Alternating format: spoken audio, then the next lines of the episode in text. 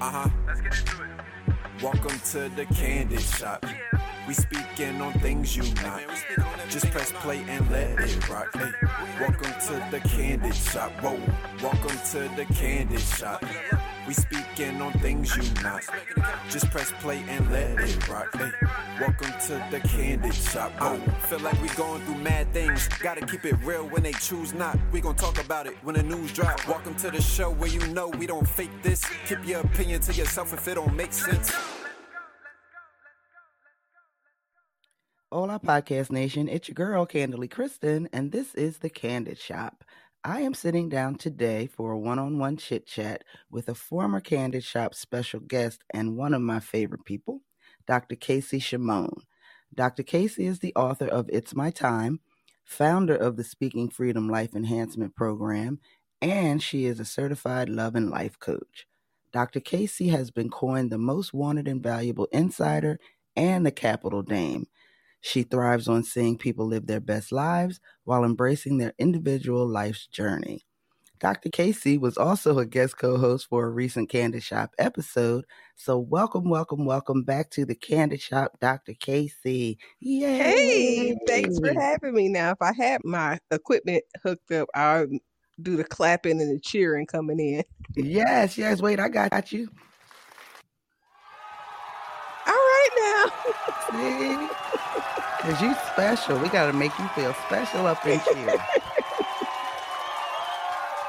Oh. Yes, thank you. Thank you for having me. Thank you for having me back. It's always You a are- pleasure to come and chat. So welcome, so welcome. Thank you again for doing that guest co-host spot. I appreciate you for that so much. So, I'm really upset that I missed the last one about narcissism because I have some theories about that.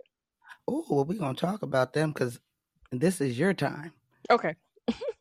So, how have you been since you were last on the show? I have been kind of on an emotional roller coaster, if I'm being honest. Um, but well, the emotional roller coaster is more because recently, last month, I found news articles of my uncle who was killed by the police in 1976, about six years before I was born. And I recently posted them, and it has been very sombering because the incident then is similar to the incidents that we see today, where the person is accused of a crime, accused Mhm. of having a gun, and then they're shot and killed before anybody can ask questions or see what happened or anything. So it's been a little bit emotional. Oh, I'm sorry to hear that. I hope that you are working through it and maybe getting possibly some justice for your uncle if, you know, the universe is on your side. Well, you know, it's a little bit crazy because uh, there are no police reports that I can find at this Hmm. point because it's been so long, Yeah. and there was no charges ever filed against anybody. So there's really little to no documentation. So basically, if I would not have found the articles, it would Mm. almost be like my uncle did not exist and the incident never happened. Wow. Well, see, I'm glad the universe was looking you out and you did find the articles. Yes. Talk to me about your childhood experience with your mom when she tried to kill you. Okay, so growing up, I um starting at about the age of five or six. Well, I used to think my mother was white in um, first grade because she's very light skinned, and so Hmm. I used to go to school and tell everybody that my mom was white. But growing up after that, um, my mother worked at GM, so she was always working third shift mostly, and I stayed home by myself. I have an older brother, but he was older, like six years Right. older. Probably he was probably conceived or just born when my uncle passed away in 1976. He's so older that it's just a disconnect. So I started staying the night over friend's house, and eventually I kind of lived with um, my first best friend. And then I would go back home after another one of my uncles passed away. I went back home and I was living, but I was home alone a lot. And I hated being home alone, which is what mm-hmm. sent me to go live with my friend. And it just was awkward a lot because I hated being home alone. So I would right. recruit friends to come over or I would go over friends' house just so that I wouldn't be alone. So right. um around the eighth grade, after my uncle passed away and I moved back with my mom, I ended up going to Kentucky, in which my mother left me in Kentucky for an extended period of time. Did she leave you with family or she? Well, we were going i went to go visit my nephew so after my uncle passed away i was introduced to my second uncle passed away i was introduced to my nephew who eventually I ended up kind of raising because my mother would go and pick him up from Kentucky and then leave him with me and go on about her business like All she right, didn't bring a little baby.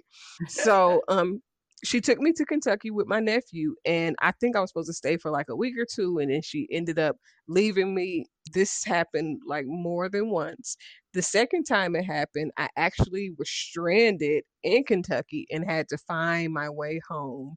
I was approximately 14, going on 15, because I was going to be a freshman in high school.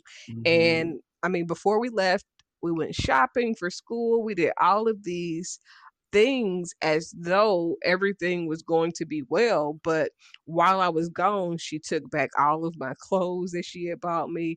I mean, she literally acted as though I was not returning back to Ohio. Like and uh, ever. I mean, like she literally, we bought new clothes. She took all of my new clothes back. I was devastated. I remember I was staying in the projects with my nephew's mom, and she didn't have a, a actual house phone at the time. I don't think cell phones was really big at the time either. I think pagers may have been the thing. Right.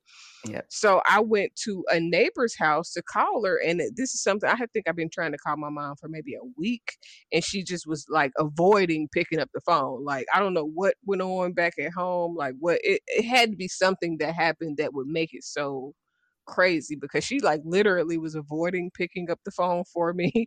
And then when I finally called her on the phone, she was like, I'm not coming to get you. You're gonna have to find your own way home. And I was like, What do you mean find my own way home? Like I am 14, 15, and I am in another state four hours away.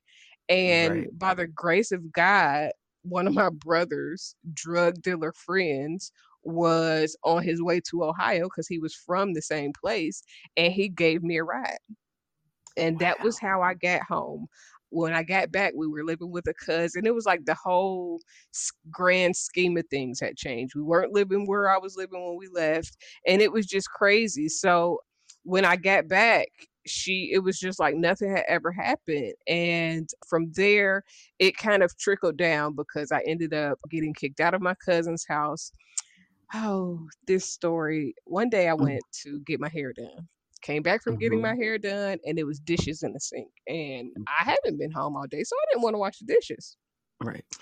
And my cousin was like, Well, you need to wash the dishes because it's your turn. And I'm like, But it's two grown people. I mean, my older cousin and his girlfriend was at the house all day long and they were just laying around. I'm like, Why are they not washing the dishes?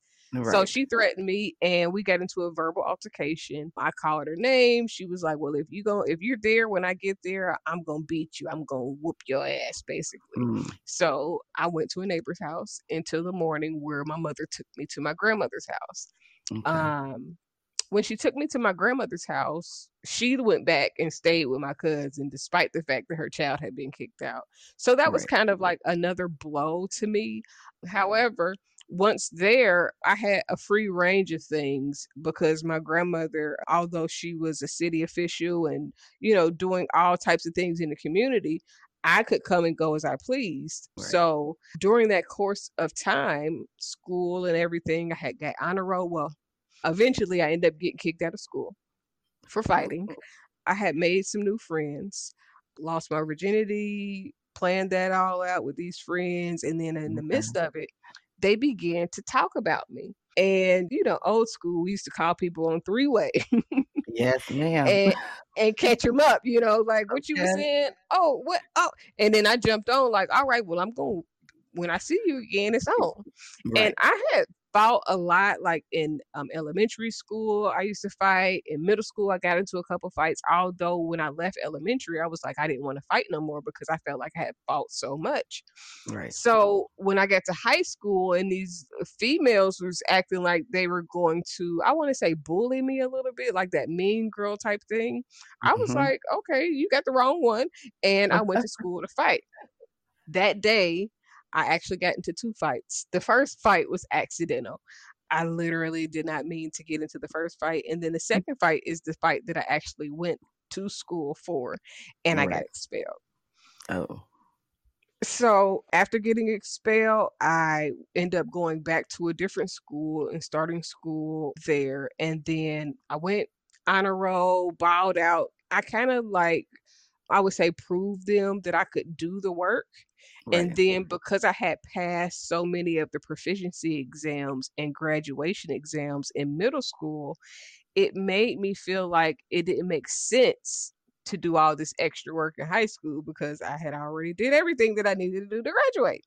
Right. Biggest hindrance ever. Because then after go ahead. No, no. I was laughing because you said biggest hindrance It- ever. Because I don't know why I felt like, well, I already did the work. I'm not doing nothing extra. Like I don't have to do this day to day stuff. So when I got there, I proved myself by getting on a roll two quarters, and then I start skipping school and everything.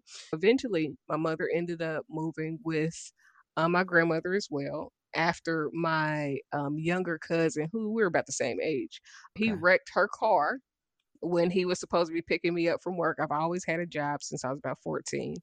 And um, so they got into a big altercation, and she ended up moving with my grandmother. Where she now Okay. she's eh, concerned, and she's like, "Well, what happened?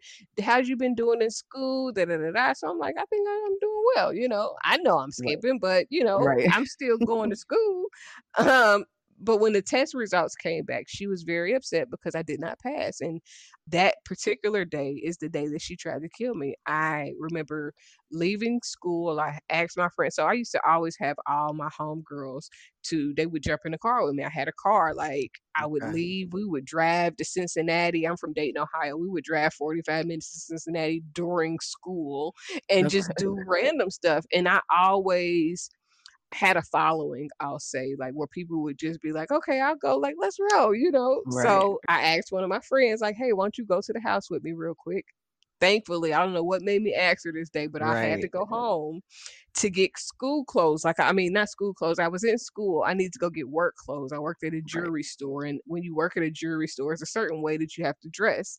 Absolutely. So I went home, got the clothes or was trying to get the clothes, and she was laying in the bed. When as soon as I came in, I could smell the liquor. So she was like, you know, I thought Mm. you said you passed your test. I'm like, well, I thought I did. How did I do? You know, and then she Right. just started it started kind of with little things like just like nitpicking and just like poking and, and then it started with a little arguments where I'm like, you know, I'm doing what the best I can. I can't tell you if I pass the test. I don't know if I pass the test until the test results come back. Like, right. Right. hold me, you know, like fault me for thinking that I did well. That's what I told you.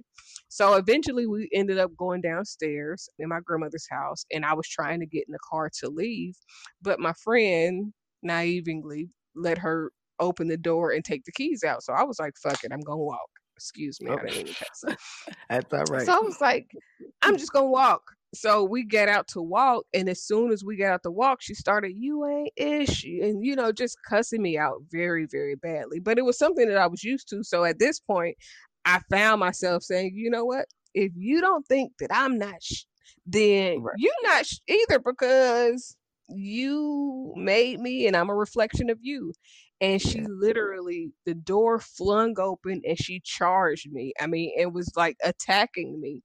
And in the midst of being attacked, I, we was like tussling a little bit, and I kind of end up putting her in headlock because I'm like, Mhm. chill out. Like I am not trying to fight you. Like why are you fighting me? Like I fight, but I'm not gonna fight you. You're my Right. mom, you know. Right. But Right. For whatever reason, probably whatever she had in her system made Mhm. her continue on. So we ended up fallen to the ground in front of my grandmother's house and literally there was a like a little piece of concrete. You know, sometimes when they pour concrete, it's a Mhm. little left over and they put it either uh somewhere close or if you tell them where they can put it at. So it was Right. like a little little thing of concrete right in the middle of the curve and the actual sidewalk and we were laying in that portion of the grass and she was beating my head on the ground with Wow. um with the concrete up under it. And my friend put her head i mean her foot up under my head and she was like you know trying to stop her from attacking me. And she swung at my friend and told her bitch i will get you too.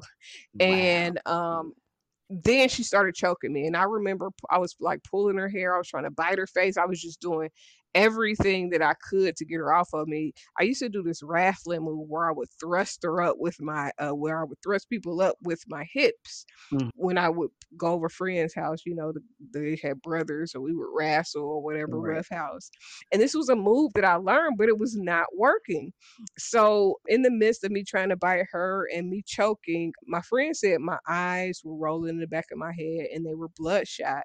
And by the grace of God, some man in a white Cadillac had a white suit on, jumped out of the car, and was like, "You are not gonna uh, jump on her like she a grown woman." And he got her off of me, and we got into his white Cadillac and rode around the corner to where a phone booth was Right. and I called the police and little did I know the police were already there because my grandmother's neighbor and friend had called the police.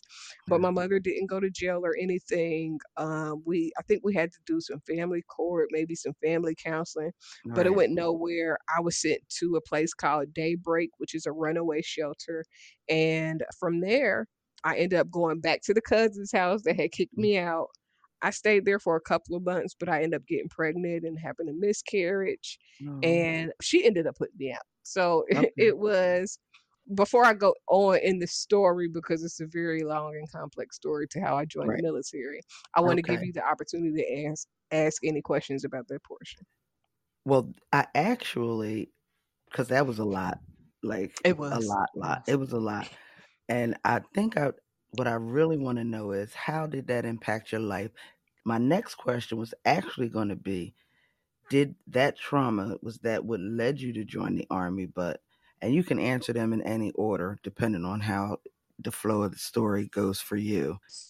So while I was at my cousin's house, the people that were there the day that I wanted them to wash the dishes, my Mhm. cousin's girlfriend had a twin sister. Her twin sister was thinking about joining the army. So when I went back to my cousin's house for those um, maybe a month or two, she literally introduced me to the idea of joining the army.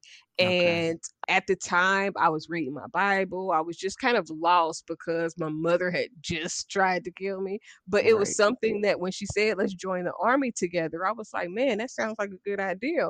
And when she started talking to me about it, she introduced me to the recruiter. I didn't join the army right then, but Okay. over time, eventually I did ended up joining the army from that one suggestion. She never went to the military. she never Wow. did any of the things that we talked about, but I did. And I look back now and I'm so grateful for her because like without her I would have never made that decision. That one Okay. suggestion, that seed that was Right. planted. And Right. in regards to how that incident impacted my life, I can't say because I was used to dysfunction. I was used to my mother verbally attacking me and being mean. I was used to even my grandmother being mean at points. So that type of interaction seemed normal. So at the Right. time, it wasn't like it was hurtful. I mean, it was hurtful. I was traumatized, but I had no other reference point. Right. like I had it. seen how other people's parents had treated them, but some parents, like my one friend that I lived with first, she was being raised by her grandmother. So, you Mm. know, it was like everybody had a different family dynamic. So it was Right. just like one of those things that happened. I definitely was traumatized by just the notion of my mother attacking me like that. But I cannot say that it impacted me in any type of way other than afterwards my family turned their back on me so they wouldn't really have anything to do with me because my mother literally lied and told them that I attacked her and tried to fight her and just made up a whole story about what happened so I remember going to my aunt my grandmother helped start a drug rehabilitation center Okay. and my aunt used to work for the place. It's called Project Cure. And I remember going there and talking to my aunt, which is my grandmother's sister, which so would be my grand aunt, Mhm. and um, my grand uncle, her brother, and they were talking to me and they was telling me all these scriptures in the Bible, you know, honor your mother, your father, da da da da. But I had been Right. reading the Bible myself, so when they was kicking to these uh, scriptures to me, I was like, you know, but it also says that parents shouldn't provoke your Yeah. children. You know, I started hitting them back with the hold on now. I hear what Yeah. y'all saying, but there are other things that say that, that as a parent, you're not supposed to put your child in a situation where they, why why am I even in this? Right. Like so, um, it was very interesting. But basically, that day they told me that you know it really wasn't nothing they could do to help me or whatever Mm. and I was really on my own. So um, after my cousin kicked me out, after I had a miscarriage, which Okay. at the time I didn't know I was having a miscarriage, Okay. I I was having sex, of course. Right. and I began I like my boobs were sore, my stomach was getting a little big, but Mhm. I was 17, so like and I think my cousin might have asked me like, "Are you pregnant?" But I had went to Oh. the doctor. When I went to the doctor, I went to Planned Parenthood and they gave me a pregnancy test. They said I was not pregnant. They gave me birth control pills. Within the week and a half, maybe 2 weeks of taking those birth control pills, I began to get severe stomach cramps. And one day I went to the bathroom and I thought that I had the boo-boo and a, a chunk Mhm. of meat, probably um, a 3D size of a nickel Wow. or a quarter came out of me and I remember getting in the shower afterwards and passing out in the shower and nobody came to see if I was okay. No, nothing. I could Wow. have been in the shower dead, child. Damn. They bit much more bad eye. They just And this was at your cousin's house? yes, I mean my aunt was there, one of my aunts was there, and some like people were in the In the house. but I remember being in the shower and literally passing out, waking up where I didn't fell in the shower and passing Lord. out and getting up like, damn, I, I, I must have passed out. Like Right. And nobody? No. nobody even knocked on the door to say, hey, are you okay? No, nothing. Mm. After that, I ended up getting kicked out because I was, you know, used to being at my grandmother's house. So I was Right. used to coming and going as I please and Right. leaving with guys, you know, spend night Right. with guys, just doing what I wanted to do because I had been grown way before I was grown. And she ended up kicking me out. And I went to go stay with a friend. And when I went to go stay with that friend, I was there probably about two weeks before um, a guy. So my cousin that I kept moving back with, she used to be a CNA, uh, certified nursing assistant. And when she worked at this one nursing home, she got me a job as the receptionist. So I worked as a receptionist, met a lot of cool people. When I got kicked out from her house, I went to the friend's house. One of the guys that worked utility or laundry department in the same place, he Okay. ended up being their relative. And one day he was just like, Hey, won't you come and go to the store with me? Because I was just hanging out. I didn't have, you know, much of anything to myself. My mother wasn't giving me any child support money, even though she was getting child support money. It was Mm. just like I was really sh- struggling. And he was like, Why don't you come and go with me? I'm gonna go get something to eat. And I was like, um, I'm probably didn't really feel like going, but I was like, all right, I'll go with you. And when he got me in the car, we went and got something to eat. And I remember going to the food place, and then we went and parked downtown Dayton, and we sat next to the Fifth Third building downtown Dayton. And he talked to me. He said, listen, you cannot go back to that house. They're planning to like um turn you out. Like I don't know if he was gonna make me turn tricks right. or like sell me to some like some type of sex trafficking thing, but the house had a Ouija board in it. It was really like different environment right. than what I was right. used to. So he talked to me for probably about 45 minutes to two hours. And I remember having, I'm getting chills thinking about it, but I remember having chills on my whole body that day and just being like in a trance like state. And that day, I never went back to that place. I went to my mom's friend's house who helped me get my GED um, in 20 uh, double O in 2000. Okay. And that's really how I was able to join the army because my mother, um, after I left from my grandmother's house, she withdrew me from school, but she would not put me back in school. She refused to mm. sign for my GED papers. It was almost like she wanted me to fail. Right. Yeah, because she sure didn't set you up for success. Definitely didn't. yeah. So your cousin helped you get your GED. Her friend, then... my mom's friend, helped me get a GED. Okay. So Okay. During the course of time of growing up, I have always had an independent lifestyle. So when I was like 12 or 13, well, at Project Cure, they used to have a, a group called Reach Back where we would go like on college tours mm-hmm. and they mm-hmm. would just take local kids and try to expose them to something.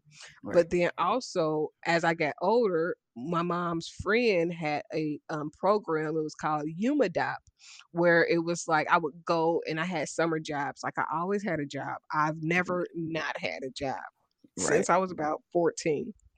So I used to volunteer and and I had got a job down at this place and I would help her teach summer camp for little kids and we would go on field trips and stuff and we used to go on college tours also.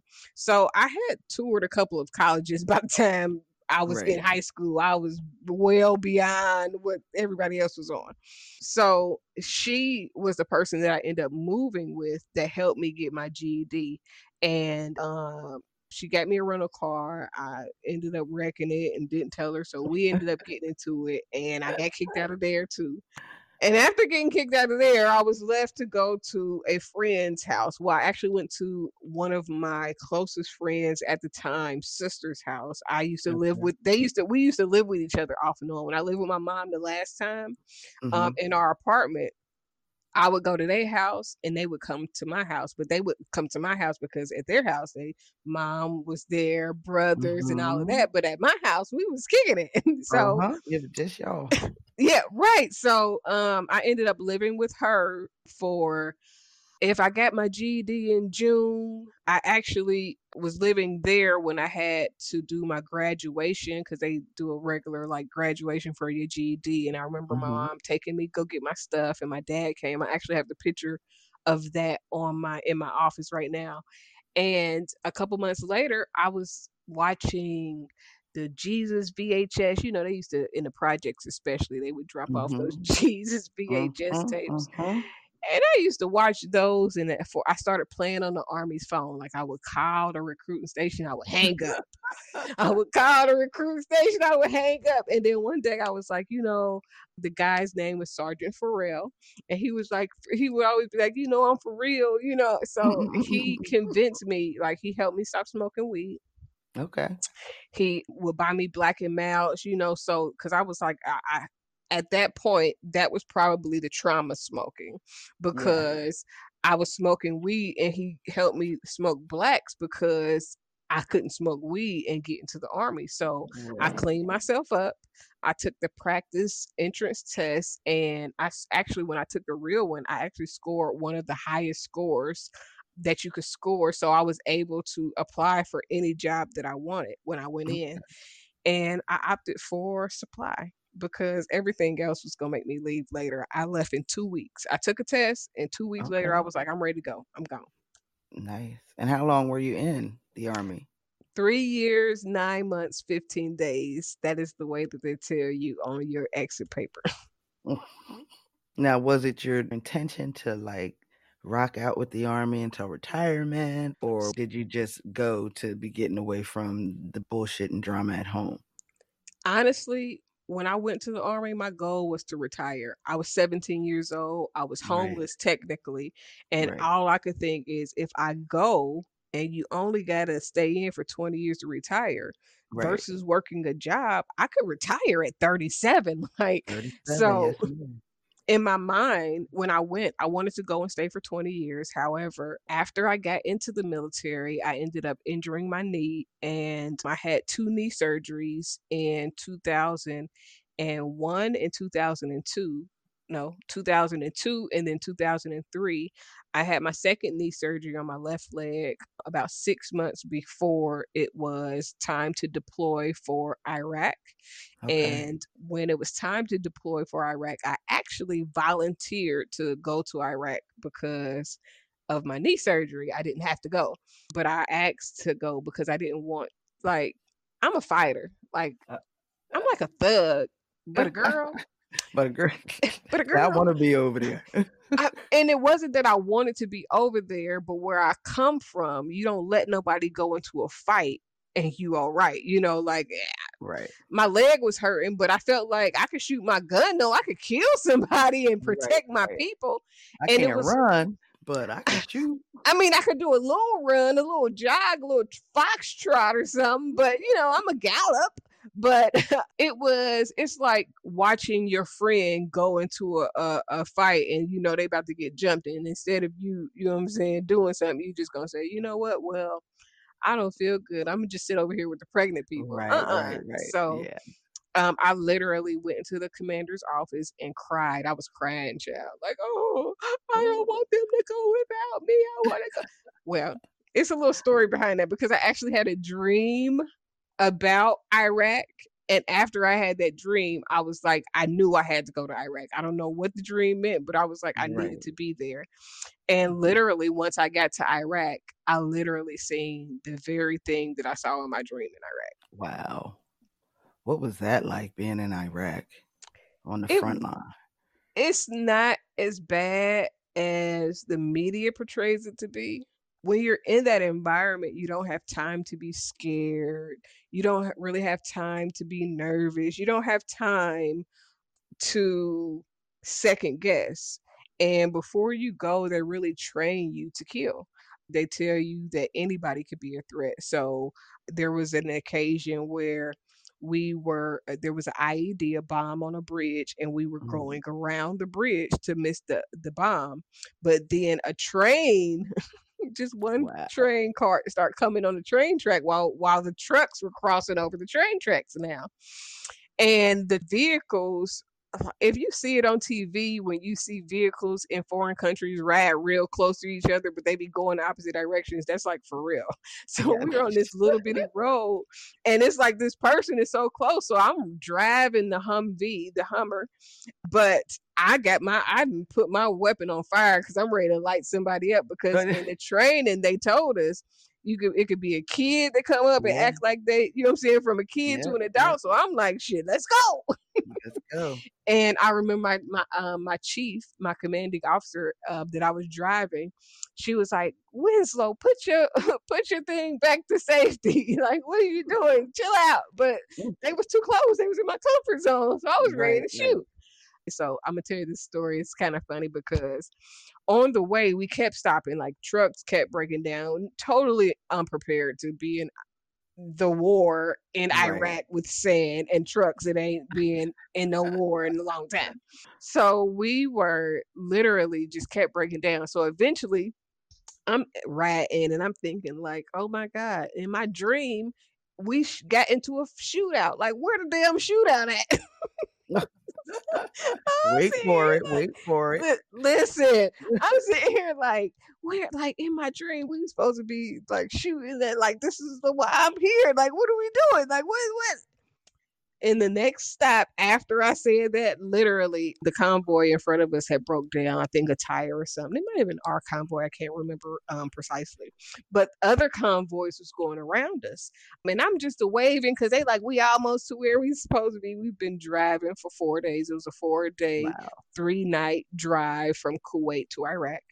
Okay. And so I'm waving at the people. I then took my Kevlar off, my helmet off. I got my feet kicked up on the Humvee door because you know we this we been stopped down ten times by now. right, like right, right. is normal. This is uh, average stop. You know we'll be done in a minute. Right. Literally, uh the the convoy rolled past, and then out of nowhere, just a white truck. I remember I can. It's like I can picture it now. This is how my memory works.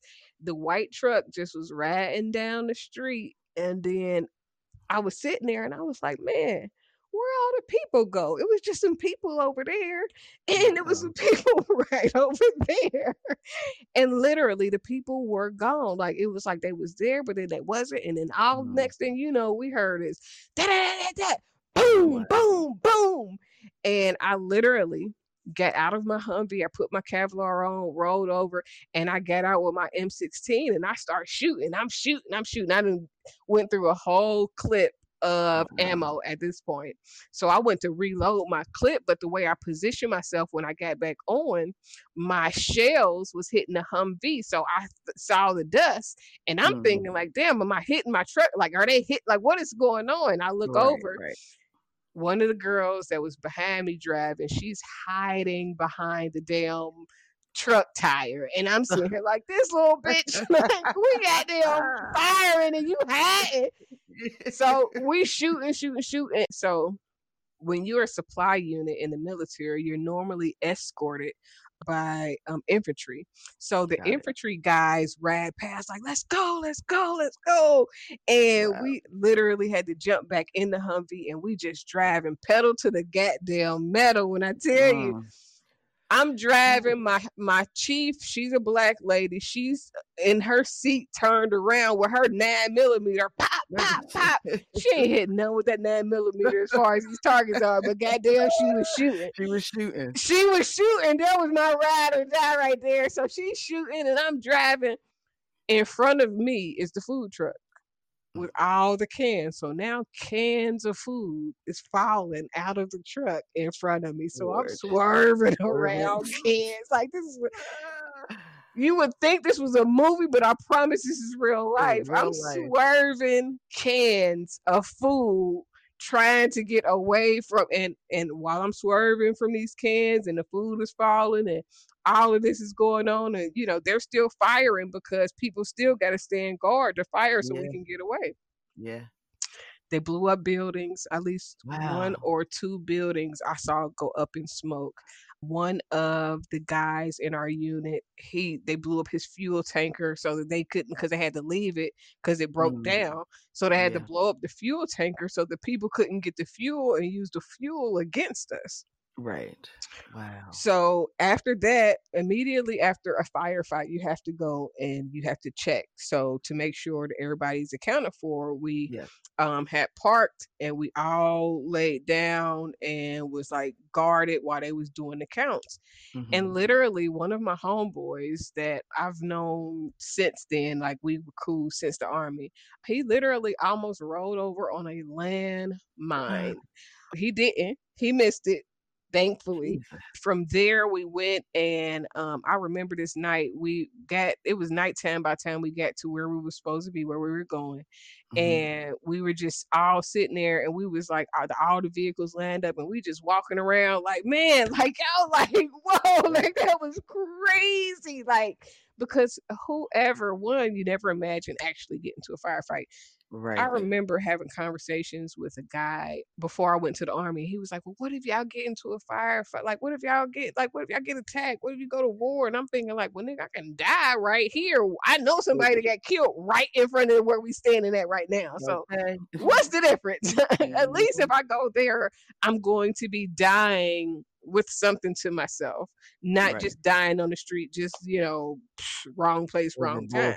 Yeah, yeah. So Iraq was an experience. I was there from October to January. I actually was redeployed and left January the 11th of 2004. Um, okay. January 11th is 111, so that mm-hmm. child God was with me. Yes. Mm-hmm. Before I left there, we did get attacked several times at nighttime, in the daytime. At one time, it was a funeral, and at, at the funerals over in Iraq, they shoot their weapons. Mm. Literally, we had to go get all of our stuff on, like, because we thought that we were under attack again. Right. We were in a very hot spot, and it was a false alarm. But we got attacked several times. But there was a lot of good going on. like we would go out and play soccer with the kids like certain units would go and do certain stuff like i was Right. restricted because of my knee but for the most part it was definitely uh, aside from the firefight and the regular things of That war i mean because it's war it's an experience of war so outside of that it was a very pleasant experience while over there i was filled with the holy spirit so I went to church one day. well, I really didn't want to go to church this day. I was going to use the phone to call back home. Mhm. And when I went to go use the phone to call back home, somebody was like, Hey, you want to go to church? And I was like, I don't really want to, but if don't nobody answer the phone, right, right. then I'm I'm gonna I'm gonna just come on over there. I'm gonna just go. I didn't and call everybody I could think to call this day. Nobody Ain't picked up. nobody answered damn phone. So I ended up going to church. I ended up going to to the church tent. It was like a tent, of course. Mm. And when I went in, they were singing. They were actually singing, "We're blessed in the city." Oh, I love We're that blessed." song. You know, because we're in the field, so you know they Right. trying to be sentimental. Right, right. Um, so they sung the song, and then like leading up to that point, I had had a relationship, and you know all the things that were going on. I believe my uh, granddad passed away in that October. So as soon as I was getting over there, my granddad passed away. Nobody told me my granddad had passed away. It was just a lot of stuff. So I used to be real heavy, and I would listen to Beyonce. That was when that song that came out. Uh, I can't really remember it. Might have been the Be- a Beyonce, a self-titled album. I was listening to that album, and I was listening to Jay Z and Outkast, Mhm. and all of those people were like and filling me up. But I felt like I had the devil was on my back. And that day at church, I went in, and that's what I said. Like, man, I just feel like the devil is just on me. Like, I don't know Right. what it is, but I just feel like it's heavy. And I went to the altar and they prayed for me. But when they prayed for me, like I fell. Like I was like, and I I mm-hmm. was shaking and everything. So I got up and went back to my seat and I was saying, like, thank you, God. Thank you, God. Like in my mind and in my thoughts, saying thank you, God. But that Right. was not coming out of my mouth. Like I could not control the words that was coming out That of my out. mouth Got and it was so scary. But later on that day, we went to shower and all that. So I'm asking everybody, like, did somebody push me down? Like, what in the world? What's going on? And they're like, no, nobody touched you. And I'm like, really? Like, I just fell out like that? Like, for Right. real? Over the next like week or two, I went back. Um, and this all happened like I, I'm I'm lead to that. So I went Okay. back, and one day I went back. It was a nighttime, like a midweek service, and he set me up to the front, and he was like, "Man, you're gonna be so impactful. You're gonna help so many young women and everything that you've mm. been through." I mean, this man did not know me. I am getting chills when I'm talking about Right. it right now. If I could show you my arms, I'm getting chills talking about. He's like, "You're gonna." And be impactful for young women, and da da da da. And he's telling me all these things, and I'm like, in a trance. The same Right. trance that I was in in Ohio, downtown Dayton, that day that guy stopped me, is the same trance that I was in this day. And afterwards, everything kind of felt normal, but like the next day or the next within the next two or three days, I literally was delivered my papers to say it was time for me to go back home because my leg was giving me problems. So it was Right. almost like those things needed to happen for me to be released to come back home Right. because after that like literally everything changed but when i got back home i was so scared to go to church because every time i would go to church it would be like an uncontrollable force would be on me and i could not control it i would be crying and shouting and out like all of these things and i'm Right. like oh my it was so overwhelming What did you think it was at the time, and what do you know it is or was now? Like, because that's interesting. I didn't know. Okay, so I didn't really know what to think of it at the time. It was just scary, very, very scary. And I was like that for a while. Like I think I went to church once, maybe twice, but then after I couldn't control it, I was like, shit, I ain't going back. Right. So when I ended up getting out of the military and I moved to Atlanta, I met Mase, a guy that I was dating at the time. He knew Mase or was at the studio with Mase, Jazze Pha, and some other people. And I ended up, he was like, hey, you know, why don't you come to the studio? Mase is in the studio. I'm like, Mase? Like, you lying. Ain't no Mase in the studio. Like, I used to love Mase when I was Me growing too. up. Like, Mase. Like, so I was like, all right. So I went, I had my hair wrapped up, and I went in and we were sitting there for a while, and then here come Mase and I'm like, "Oh shit, it's really fucking Mase. Like this is Mase." So, um, and I remember him looking at me, and I was like, "What you staring at me for? I got my motherfucking hair wrapped up." I was Right, right. hot mouth, and then when I said it though. It was like something arrested my attention. Like, damn, you a pastor? I forgot. Oops, my bad. You know what I'm saying? Right, And, right. But from there, I ended up um, seeing him a few times at the studio. And afterwards, I looked up his church and. I ended up going to the church. But when I went there, the first time I went to the altar, I was actually ministered to by a lady in media. Now everybody knows her for Kim Ford Media, but then she was just Minister Kim. So Kim Ford took me to the back and we prayed. And I was telling her, like, man, ever since I went to Iraq, you know, when I when every Right. time I go to church, it'd be so weird and I'd be scared. She was kind of just told me about the Holy Spirit and kind of um, Okay. ministered to me then.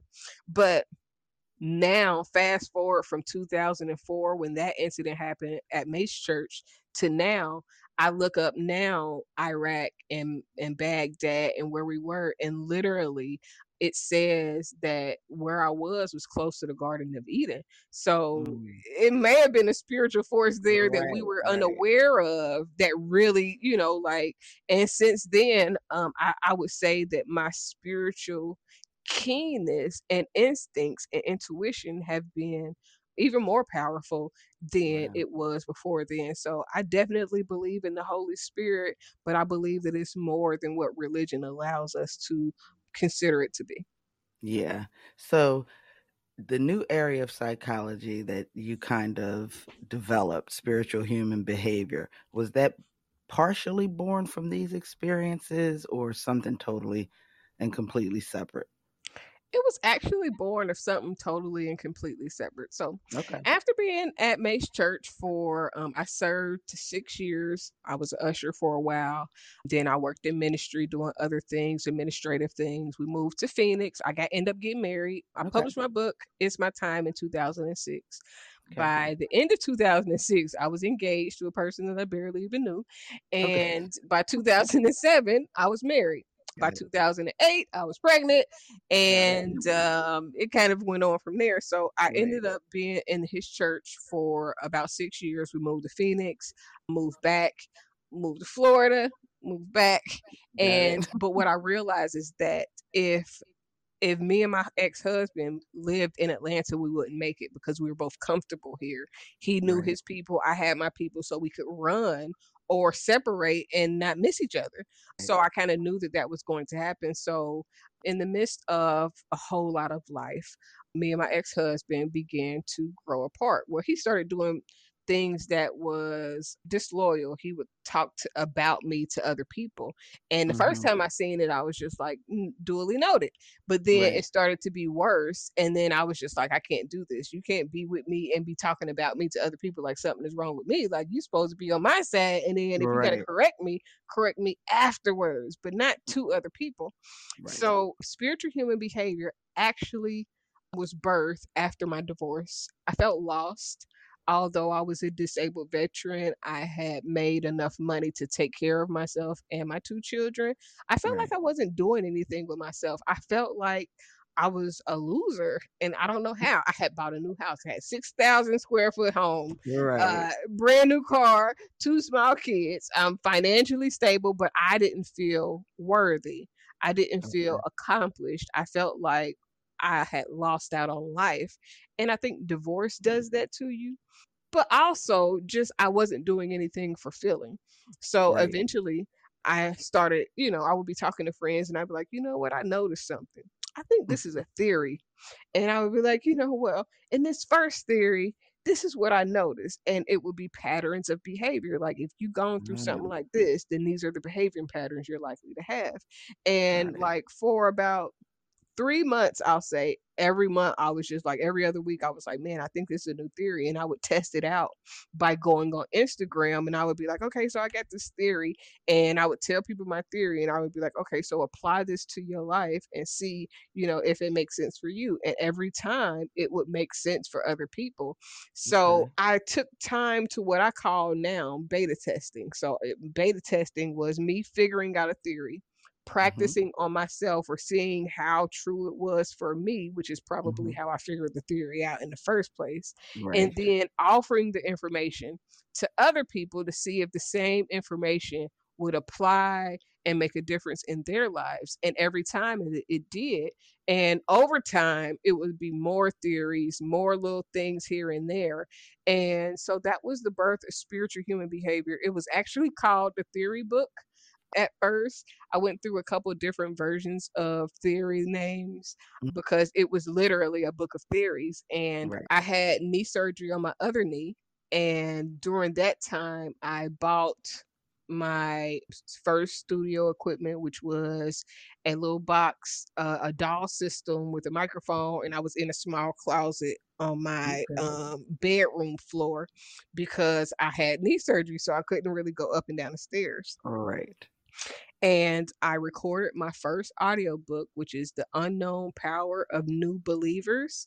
And mm. then from there, it just kind of stalled out for a minute, honestly, because I had another surgery in okay. which my bowel was nicked and I was had sepsis and was basically on bed rest for about three years wow. of me just trying to get myself back to a normalcy to where I could get up and go to the bathroom and not feel exhausted when I got finished. Wow. But in that time of recovery, I recovered from 2016 to 2000 and shit, I'm still recovering.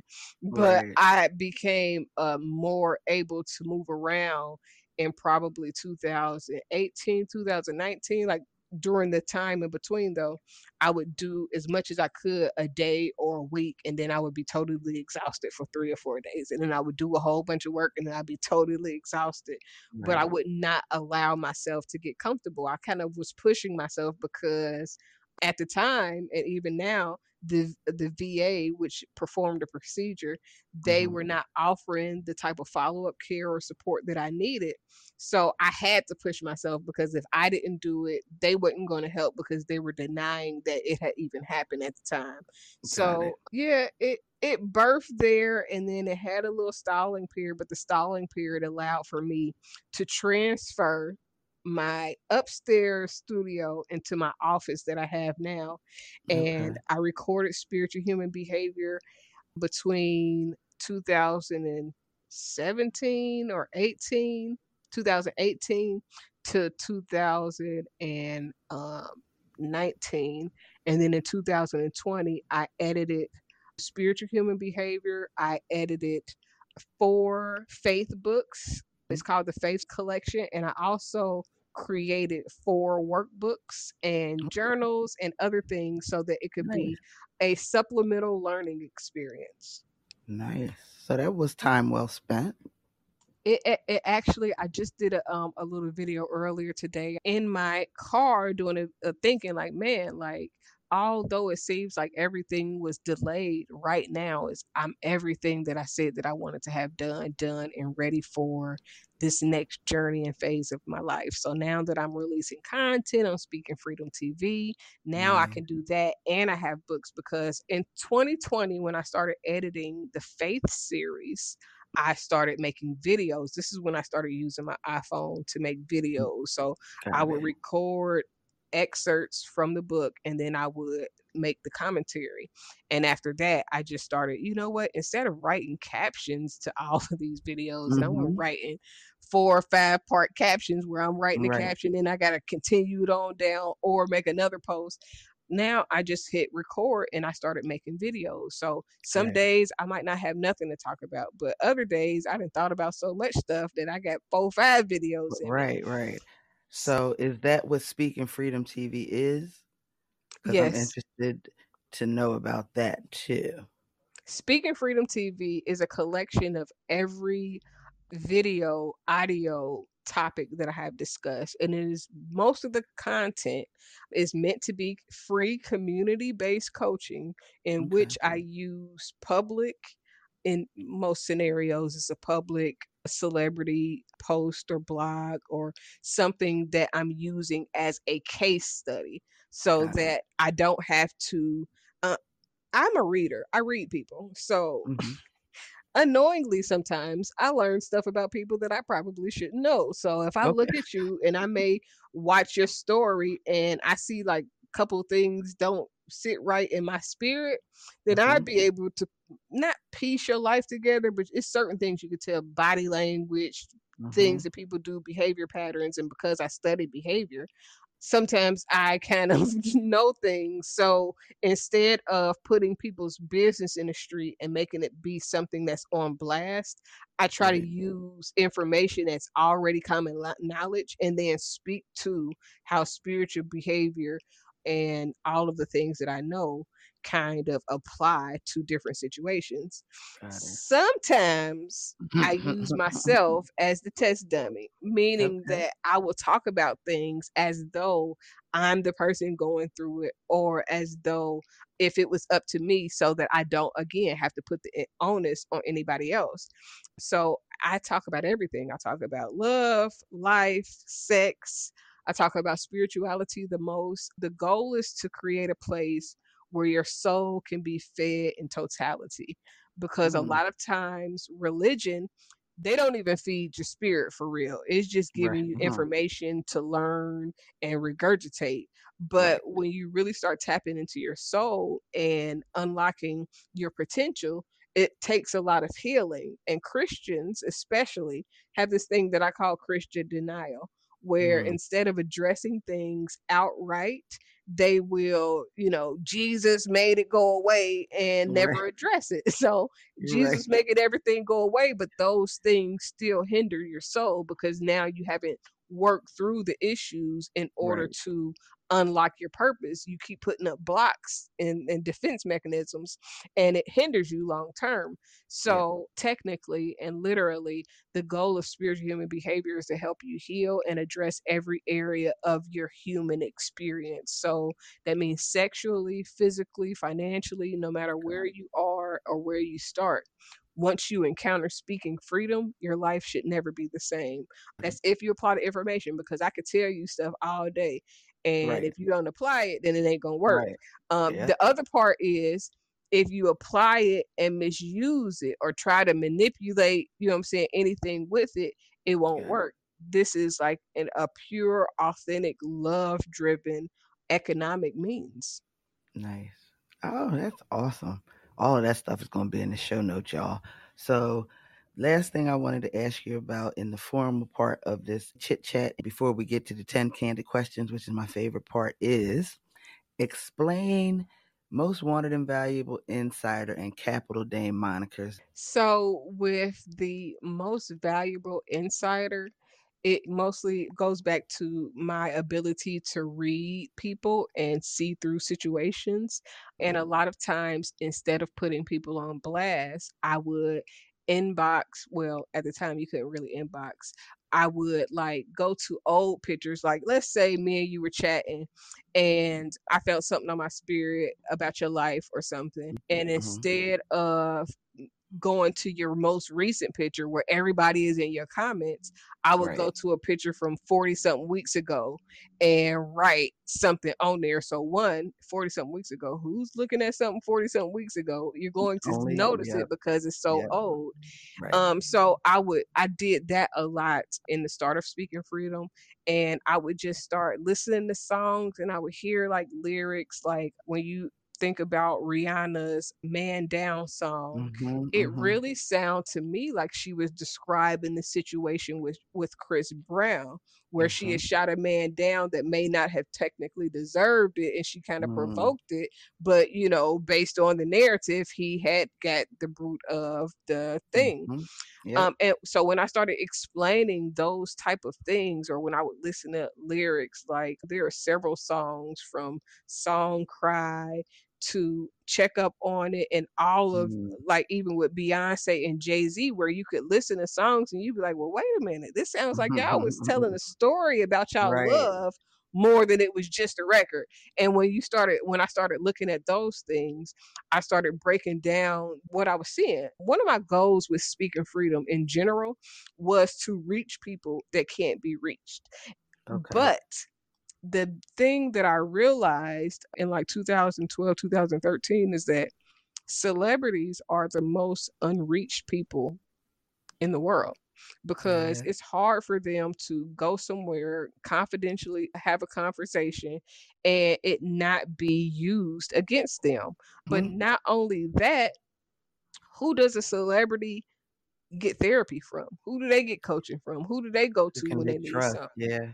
Yeah. So the goal with speaking freedom was really to like, man, if these songs are really an indication of anything that these people have gone through, then man, I need to be working that there because if I help people that have influence, then I'll influence more people than I'm trying to influence if I'm just helping people that need help.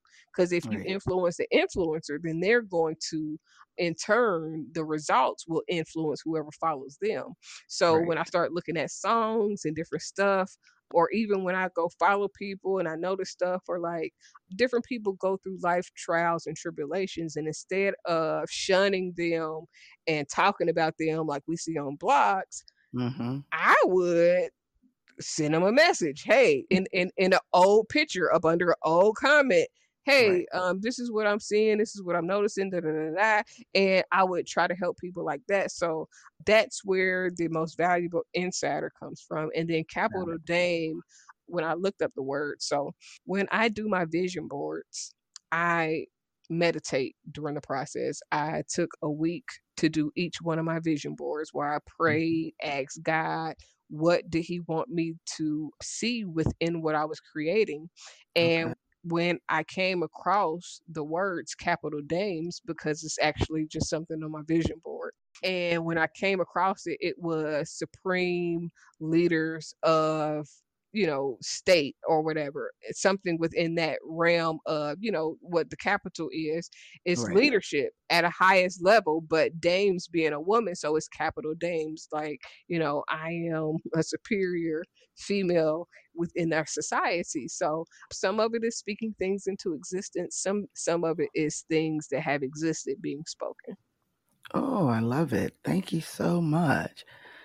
Whew, I tell you, this these the time I have whenever I'm doing a chit chat just goes by way too fast. But anyway, we are or at i got way too much to share one of the two That's oh no, that's okay. No, it goes like this all the time. I'm like, do I make it longer? Are people gonna listen longer? But we are at my favorite part of the chit chat, which is 10 candid questions. Ooh.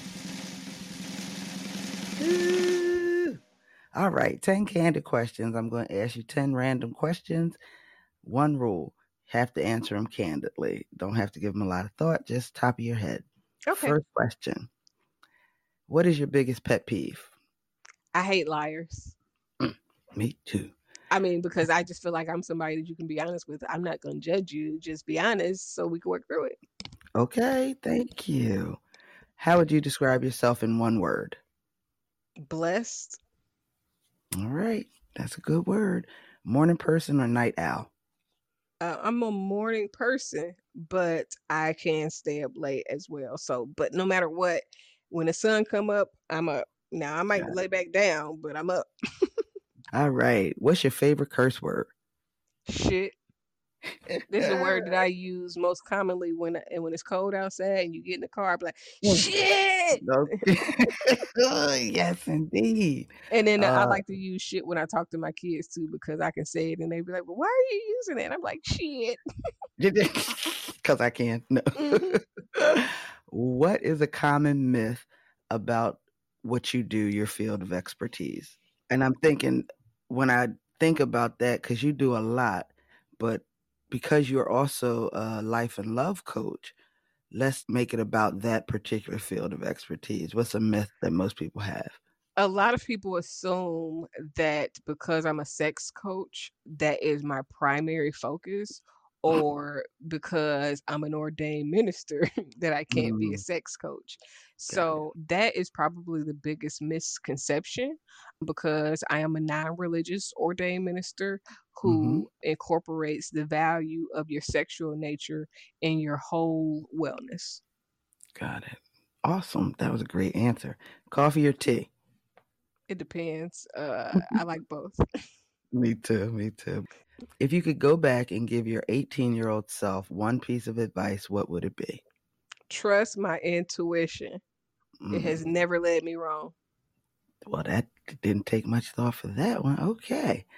So, what is the one thing that the world is lacking, in your opinion? Love, mm-hmm. self love first, Yeah. because self love is what actually allows for you to love anyone else outside of self. If you don't love yourself, then you will always look at others with judgment and condemnation and looking for a flaw because all you see in yourself is flaws. But when you Mm, actually love yourself, you look and see that other people are flawed, but it's okay because you know that you're a flaw, but you're okay. And that is actually what makes us all individuals. nice. This is like seasoning.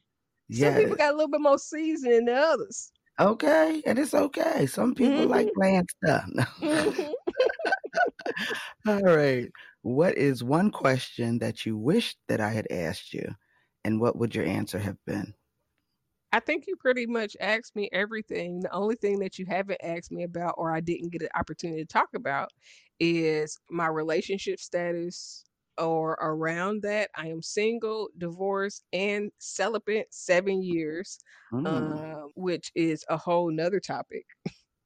Oh, and we're going to do something on that too. Every time I talk to people, I get more ideas for new show episodes. So, celibacy is going to be a live show. Okay. And I will be reaching out for you Seven years, it is a challenge, but it is Girl, also very peaceful. Yes. Yes, ma'am. Been there. I didn't reset because, you know, that Listen. I need to Now, reset, but I just ain't found nobody to reset the clock. Okay. oh god all right and 10th and final question how can my listeners find you and connect with you Speaking Freedom or for life and love coaching I actually don't do one on one coaching as of now. It's okay something that I am looking into doing. If I offer classes in which people can take classes and then get coaching so that I know that we're at least on the same wavelength.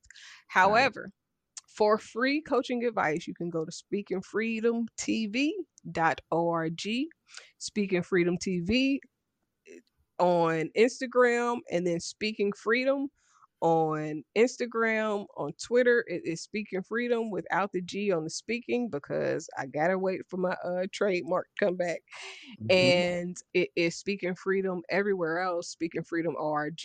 And if you would like to purchase and support, it is edu-freedom.org.